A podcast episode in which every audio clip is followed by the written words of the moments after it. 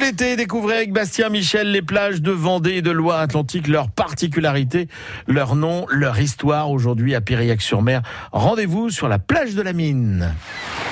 Entre uranium, légende et sacrifice. Nous voici sur l'un des points de notre région les plus avancés dans l'océan. Au nord-ouest de Guérande et à 12 km de ses remparts, nous sommes à Piriac-sur-Mer. Une ville aux odeurs bretonnes entourée par l'Atlantique.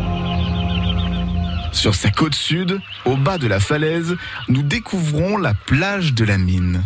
L'origine de ce nom nous est expliquée par Jean-Claude Julien, le président de l'association marine Les Alguistes du Castelli. Donc pourquoi la plage est de la mine Parce qu'il y avait une mine d'uranium qui était à quelques centaines de mètres d'ici. Et donc euh, on exploitait donc euh, l'uranium et il y avait des, couloirs, des, je sais pas comment on appelle ça, qui rentraient quasiment sous la mer. Et maintenant on appelle la, cette plage, on l'a débaptisée, elle s'appelle plus plage de la mine, mais porte du Bichet. Enfin tous les Piriaquais l'appellent plage de la mine. Plage de la mine à Piriac-sur-Mer est le décor de plusieurs légendes, dont celle du tombeau d'Almanzor.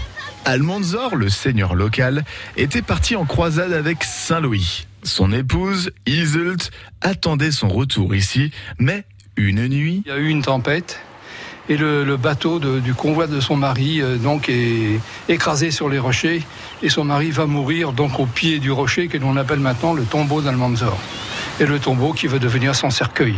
Ça ressemble vraiment à un tombeau. Alors il y a tout un tas de légendes sur ce tombeau là. Le rocher du tombeau d'Almanzor est encore visible de nos jours et ce à n'importe quel moment. Ce que l'on peut dire du rocher, c'est que même quand il y a des grandes marées immenses, il n'est jamais recouvert. Il y a toujours la, la, le sommet du rocher qui est à fleur d'eau.